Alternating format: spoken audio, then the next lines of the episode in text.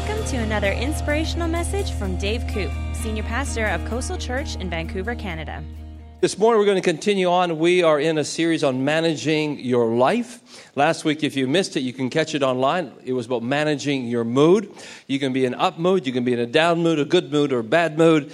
But how many know that if you live by your moods, you're not going to fulfill the purpose in your life? You're just going to be tossed to and fro.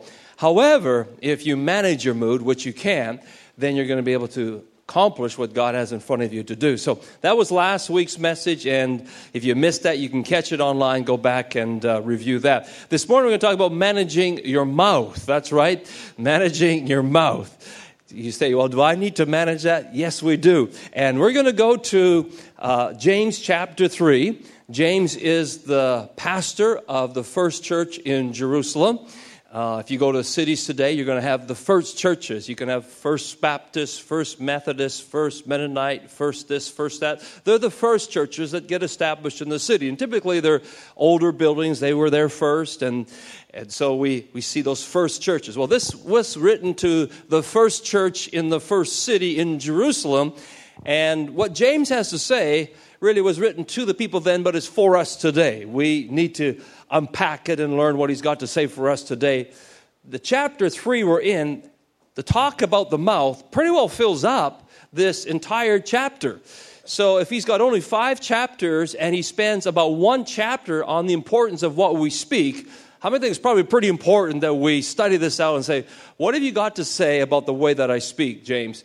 And again, he's speaking to the church world, he's speaking to us this morning. It's important stuff, so we're going to talk about how we can manage our mouth. In our regular day, they tell us that we have about 30 conversations a day.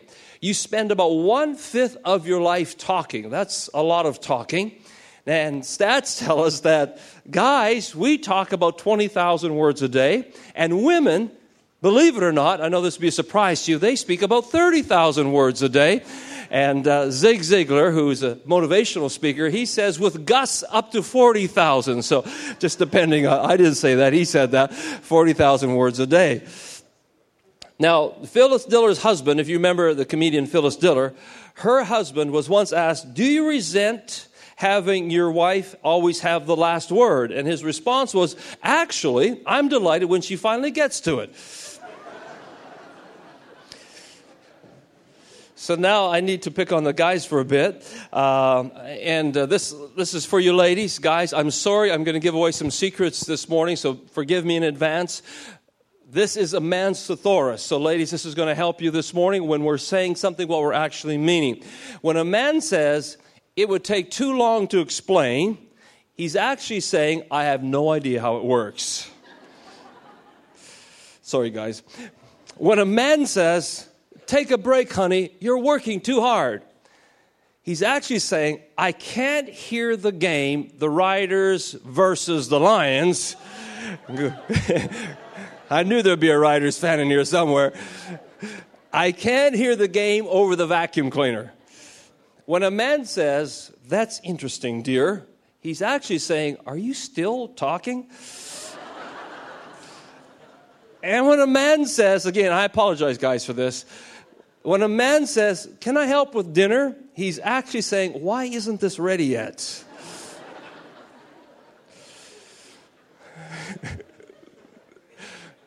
Rob, you're laughing way too hard. You're giving yourself away. when a man says, I can't find it, he's actually saying, It didn't fall into my outstretched arm. I, I think women have a gift. I know Cheryl has a gift for that. I will go into the fridge, I'll open the fridge door, and I'll say, Cheryl, we're out of ketchup. I can't find the ketchup. And she said, Dave, it's right there. I said, No, it's not right here. And I'll be looking, I can't see it. She'll literally, she'll walk over, she'll open the door, and she'll go, It's right here, Dave. I told you we had it all the time.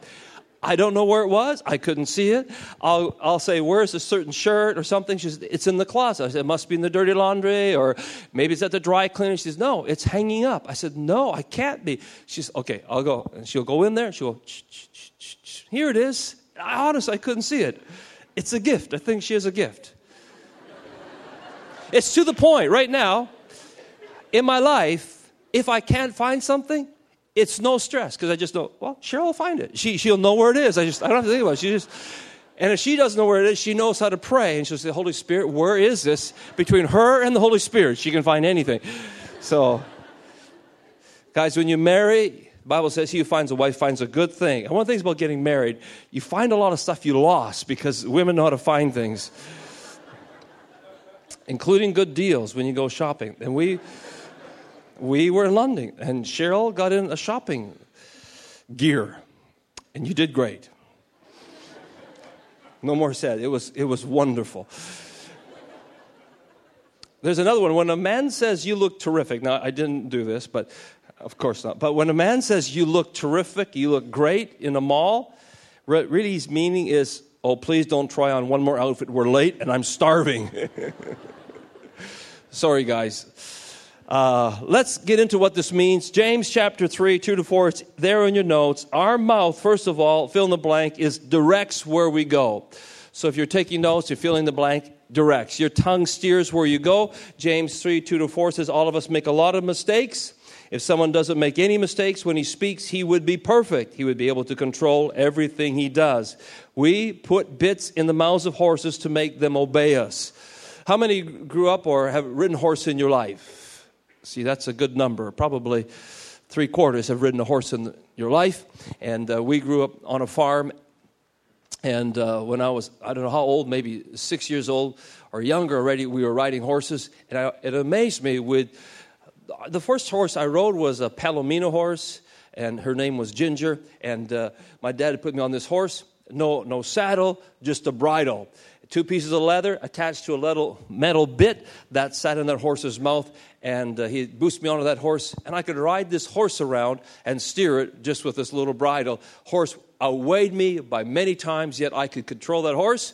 Uh, she'd go faster, she'd go slower, turn to the left, turn to the right, and all I had to do was just move that little bit around. It was amazing. This big animal would do whatever I wanted to do just by that little bit in the mouth. And James here is saying that your life, as big as your life is, as complicated as your life is, and all that goes on in your life, your life is steered by that little tongue and the words that we speak. Then he goes on to say that your tongue's compared to a boat, a ship, and it's con- controlled by a rudder. Your tongue is that rudder. The Queen Mary 2, the big ship, it's over 1,100 feet long. Its anchors weigh something like 10 tons or something, huge anchor that it has. Yet that ship, through all the seas and all the storms, is controlled by a rudder.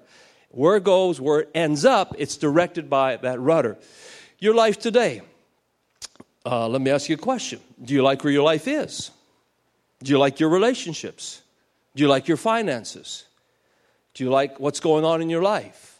Where you are in your life today, according to James, is directly related to what you spoke. I don't know if I'm so happy about my relationships. I don't know so I'm so happy about uh, my finances or this or that. Well, it's related to what we have spoken. So let's put it another way. Where do you want to be a year from now? Where do you want to be five years from now? We're pretty good at getting on our on our little iPhone and saying, you know, our on Google Maps or our GPS system, and we can punch in beginning and end destination. When we were in London recently, that's I, I get on my little iPhone or I get onto iMaps or Google Maps. I say, here's my beginning destination. Here's where I want to end up, and it give me a route. Well, where do you want to end up? Where, where's the route going in your life? Well, where you are today and where you want to be will be highly related to by what you speak out of your mouth. It will steer the direction for your life.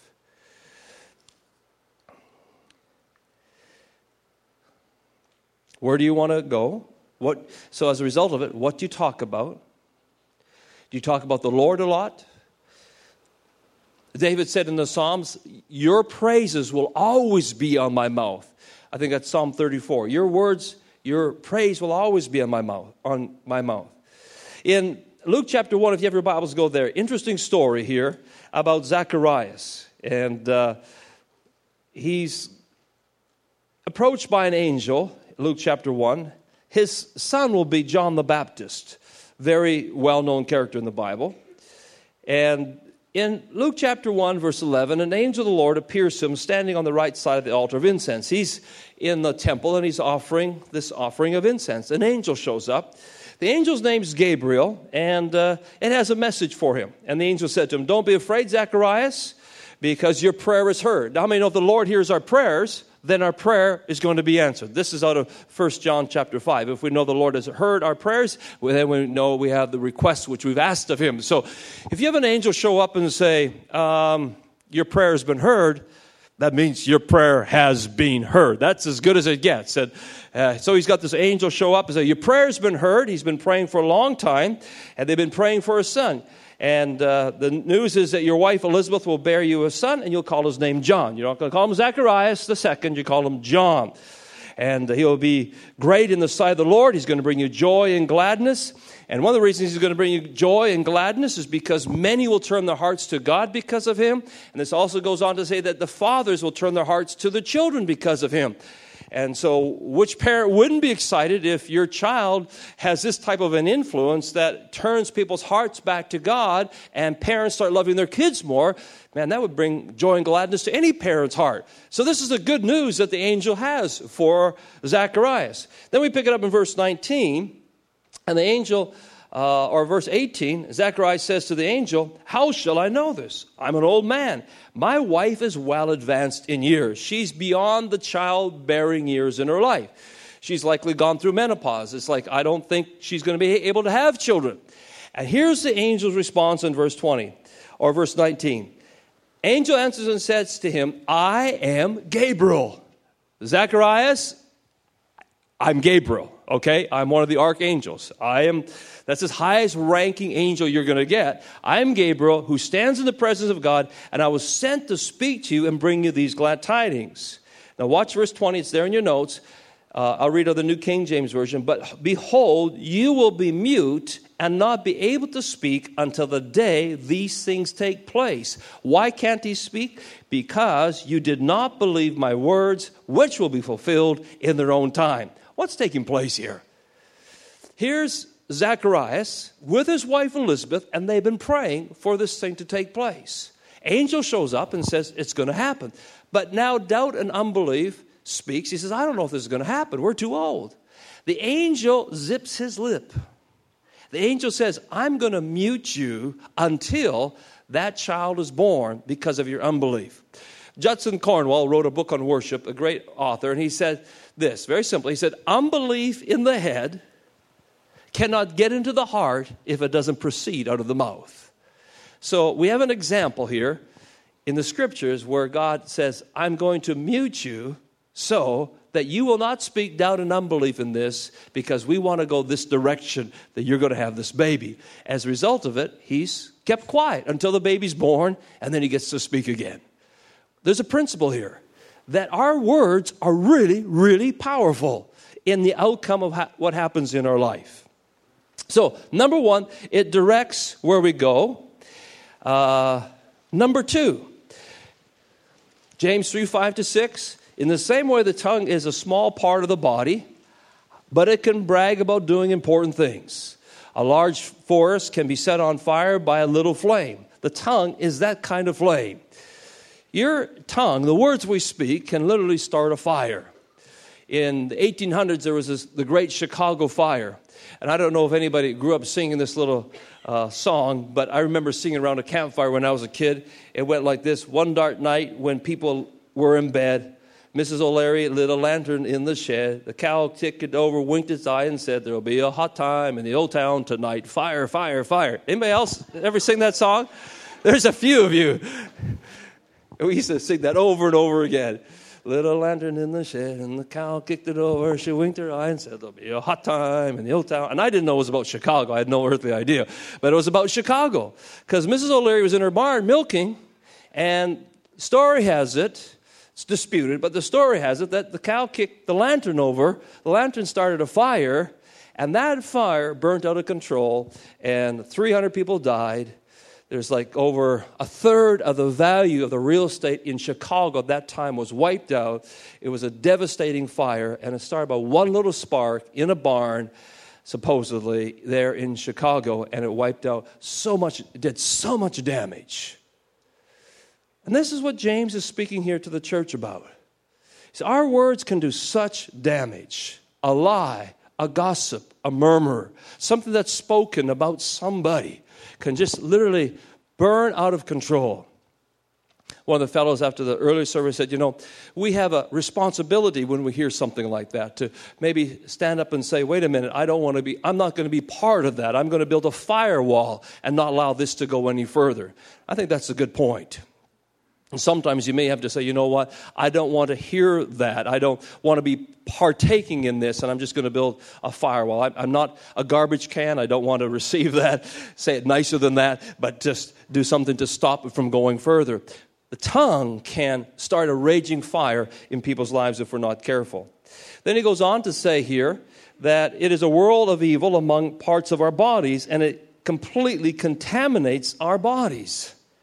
The tongue sets on our lives on fire, and it itself set on fire from hell. Another translation there, it says it's the course of nature, contaminates our bodies. It, it does something to the course of nature. I don't know how much James knew about medical science, but there's a relationship to the words spoken, things you hear, and what happens internally. I took this article out of a message that was spoken by Lloyd John uh, Ogilvie, and this is what he had to say about what technically happens when you hear. James is saying here in this, he says it contaminates you on the inside. When we speak words that are damaging, it's, uh, you know, the old phrase, sticks and stones will break my bones, but names will never hurt me. No, no, sticks and stones may break your bones, but words will break your heart. It can really affect you on the inside. And this is what this, uh, this is what happens when we hear and how it affects us medically. Uh, James is referring to because it contaminates our body. So let me read this for you. With the wonderful gift of hearing, sound goes through the auditory channel down to the tympanic membrane called the eardrum, setting into motion those delicate auditory ossicles. When then serving very much like a hammer and anvil, send into the inner ear the movements of the cochlea, which then makes possible the transfer of neural energy into 24,000 little nerves, which move through the auditory channel nerve into the cortex of the brain, sending signals into the brain through the hypothalamus and then into the pituitary gland, which sends into our bodies hormones necessary to meet the fight or flight, the comfort or courage that the words have produced but it is in the neural uh, circuits of the brain based on previous experience that the word is received and sends meaning into our bodies. Whatever a word has meant from experience controls what charge will be given to our bodies. When an inflammatory word, a critical word, a put down word, a destroying word, an unsettling word is spoken, the whole loop between hearing, reacting, that system goes into motion. Our bodies are reacting for a period that some suggest for 72 hours on what's been said to us. There's this pituitary gland that's sending these hormones into our bodies.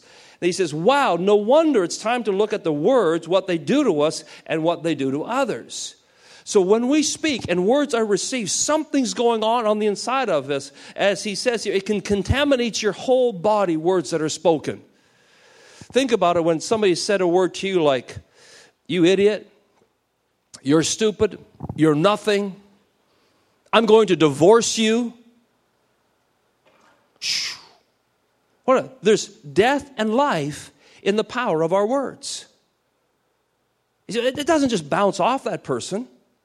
It's it goes in, it can contaminate, destroy. Words will direct your life, and words can destroy your life. There's this story of a man who had heard some news about somebody, and it wasn't true, but he began telling other people. He went around telling other people the story in a small village, and everybody believed it to be true. He destroyed that man's reputation. Man couldn't do business, everybody knew about him, and his, everybody looked at him, and his reputation was destroyed. He found out what he told other people wasn't true.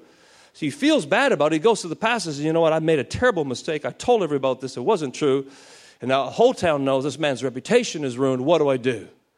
And he says, Well, first of all, you need to ask God for forgiveness because what you did was wrong. And he asks God for forgiveness for him. He says, Well, I want to make it right. I want to correct this. He says, Okay, go get a bag of feathers and go to every person's door in the village. And on every doorstep, put a feather. And when you've done that, come and visit me again. So he says, This is kind of a strange thing, but he gets this big bag of feathers. He walks to the village, and at every doorstep, he puts this white feather. And he comes back to the pastor and he says, You know, if this is what I got to do to make it right, I'll do it to make it right. He comes back and says, I have put a feather on every person's door. What do I do next? He said, Now I want you to go back and pick up all the feathers that you left at the doorstep. It took him a couple of days to do it. And he said, That's impossible. The wind's blowing the feathers. Who knows where? There could be anywhere. He said, Exactly. Who knows where your words are? They're everywhere. Because when you fly a kite, you can pull it back in. But when you speak a word, you speak for all eternity. You can't pull them back in. It's, we, we know this stuff, right? This is probably nothing new for any of us, but it's a kind of message where James takes one chapter out of his letter to the first church in Jerusalem. He said, This is really important, guys. Really important church, important for your family relationships, important for your business world, because it can destroy people's lives and it directs your life the way we use this little instrument, our tongue. He says, people can tame animals. If you go to a circus. You know, it's fun to watch the lion tamer, or you can go down to the aquarium and you watch uh, this killer whale do these tricks. And man, a big animal is controlled by a person. But James says nobody can control the tongue. So, how do we do that? Well, we're going to get to that. How, how do we take care of it? Uh, number three, our words display who we really are. James 3 9, with our tongues we praise our Lord and Father, yet with the same tongues we curse people who are created in God's likeness. In Matthew 12 33 34, Jesus said this either make the tree good and its fruit good, or else make the tree bad and its fruit bad. A tree is known by its fruit. Brood of vipers, how can you, being evil, speak good things? Out of the abundance of the heart, the mouth speaks. Our mouth displays who we really are. If you want to know what somebody's like, just listen to them talk for a while. Now, we can all put on our good behavior, right? If we're at, a, we're at an event or we're going somewhere, we can, all, we can all really talk nice for a while. But when we're under pressure, Bill Hybels, who's a, an amazing leader, if he wants to hire and put a new leader in position, he'll take that person on a trip. He'll take them on a trip where you have long airport lineups. He'll put that person on a trip where there's a lot of pressure that'll be on that person. Why? Because he wants to see what comes out of his mouth when the squeeze is on. Because when we're under pressure, that's often where what's really in our heart comes out of our mouth. It always amazes me when people give their heart to the Lord and they accept Christ into their life, one of the first things that you want to do is stop swearing. You don't want to use God's name in vain anymore. You don't want to use the F word anymore. You, you, you change the way you talk. Didn't even, you didn't even notice it before. And all of a sudden I was like, ooh, that doesn't sound right. Why? Because God's purifying your heart. Pure mouth, pure heart. Potty mouth, potty heart.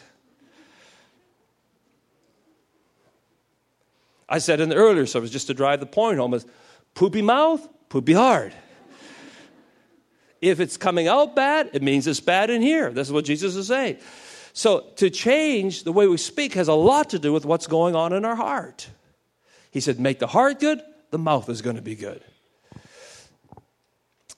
Sometimes when we see believers who have been in church for a while start to go back to old language habits, it tells us there's something going on in their heart. Or they may not use the same words, but they substitute a word that sounds similar, but it's not the actual swear word. They're using a different word in the same language pattern. We don't have to have those adjectives and adverbs to communicate clearly.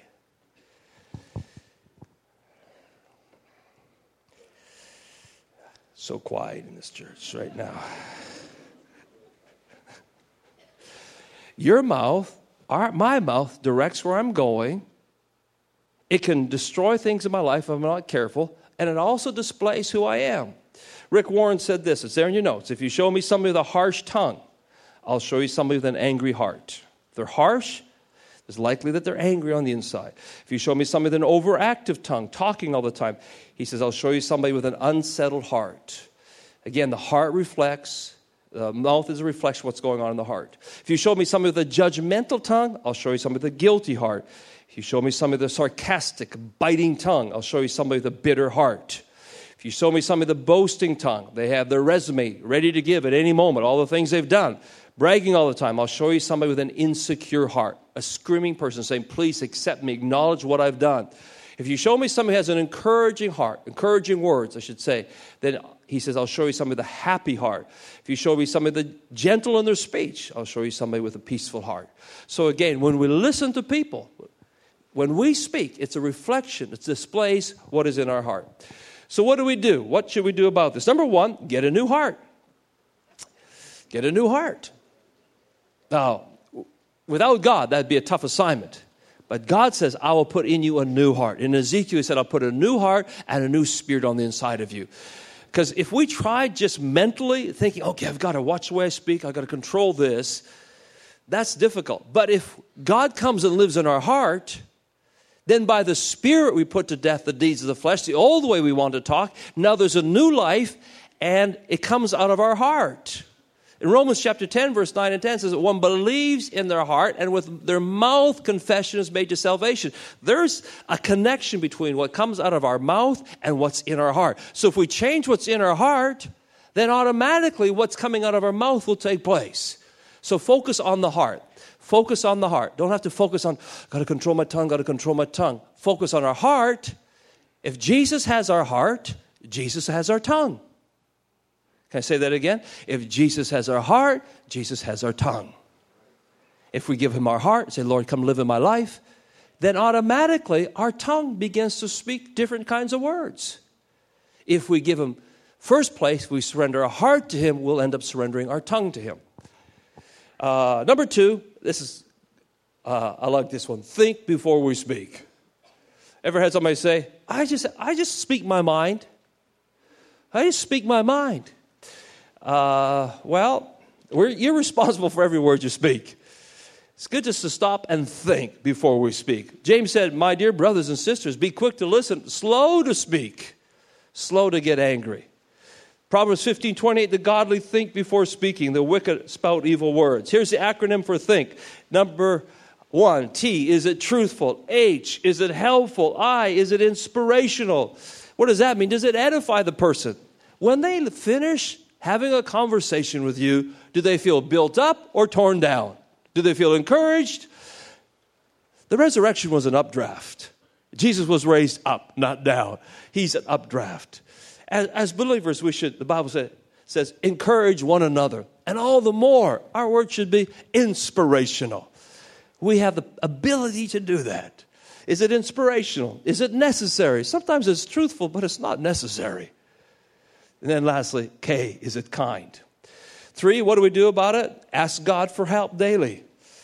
Folks, this is the toughest thing we do, control our tongue. How many know we should ask God for help?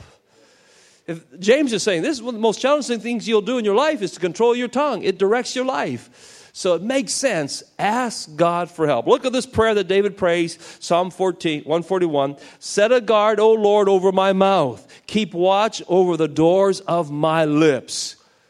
Let's read this out loud together. Would you join me? Set a guard, O Lord, over my mouth. Keep watch over the doors of my lips. That's a daily prayer we should be praying. God, watch over my lips today because is going to direct my life. I could destroy, I could bring life. Your words are containers again. They can bring life or they can bring death. Death and life are what? In the power of the tongue. Then, lastly, speak God's word to change your world. Yeah, speak His word. Hebrew says this the word of God is living, it's powerful, it's sharper than any two edged sword, piercing even to the vision of soul and spirit, joints and marrow, is a discerner of the thoughts and intents of the heart. Speak His word over your situation. Get in agreement with God. What does God say about? It? Okay, this is what I'm going to. Well, the circumstances are screaming this, but God's word says this, so I'll speak His word over that situation in my life. Others are saying this, others have said that. Maybe somebody's spoken into your life a negative word. And those words can replay and replay and replay in our mind. You could have had a coach who said to you, You're never going to make it. You could have had a teacher said, You're never going to amount to anything. You could have had a parent say it, an uncle say it, or someone spoke those words and they still haunt you. How do you displace those words? Displace those words by speaking God's word. You said that, but God says this. Cast down every thought, take it captive to the obedience of Christ. I'm taking those words you said that were negative words about my life, that I would never amount to anything. I'm going to put those words under my feet I'm going to put God's word over my life. I'm going to speak God's word over my life, not those words that you said about me. I'm going to allow God's word to direct my life, not those negative words you spoke about my life. They have no hold, they have no power over my life because they're not Lord over my life. Jesus is Lord over my life, and I'm going to speak what He has to say about my life, not those negative words that you said. I'm going to release them, I'm going to let them go. I forgive you. I focus on what God has to say about me. I speak what He has to say about me, not those those words that you said in my life about me. That will propel you towards the destiny that God has for your life. Thank you for listening to this podcast. If you'd like to download free notes from this message or find out more information about Pastor Dave Koop, then we invite you to visit our website at www.coastalchurch.org.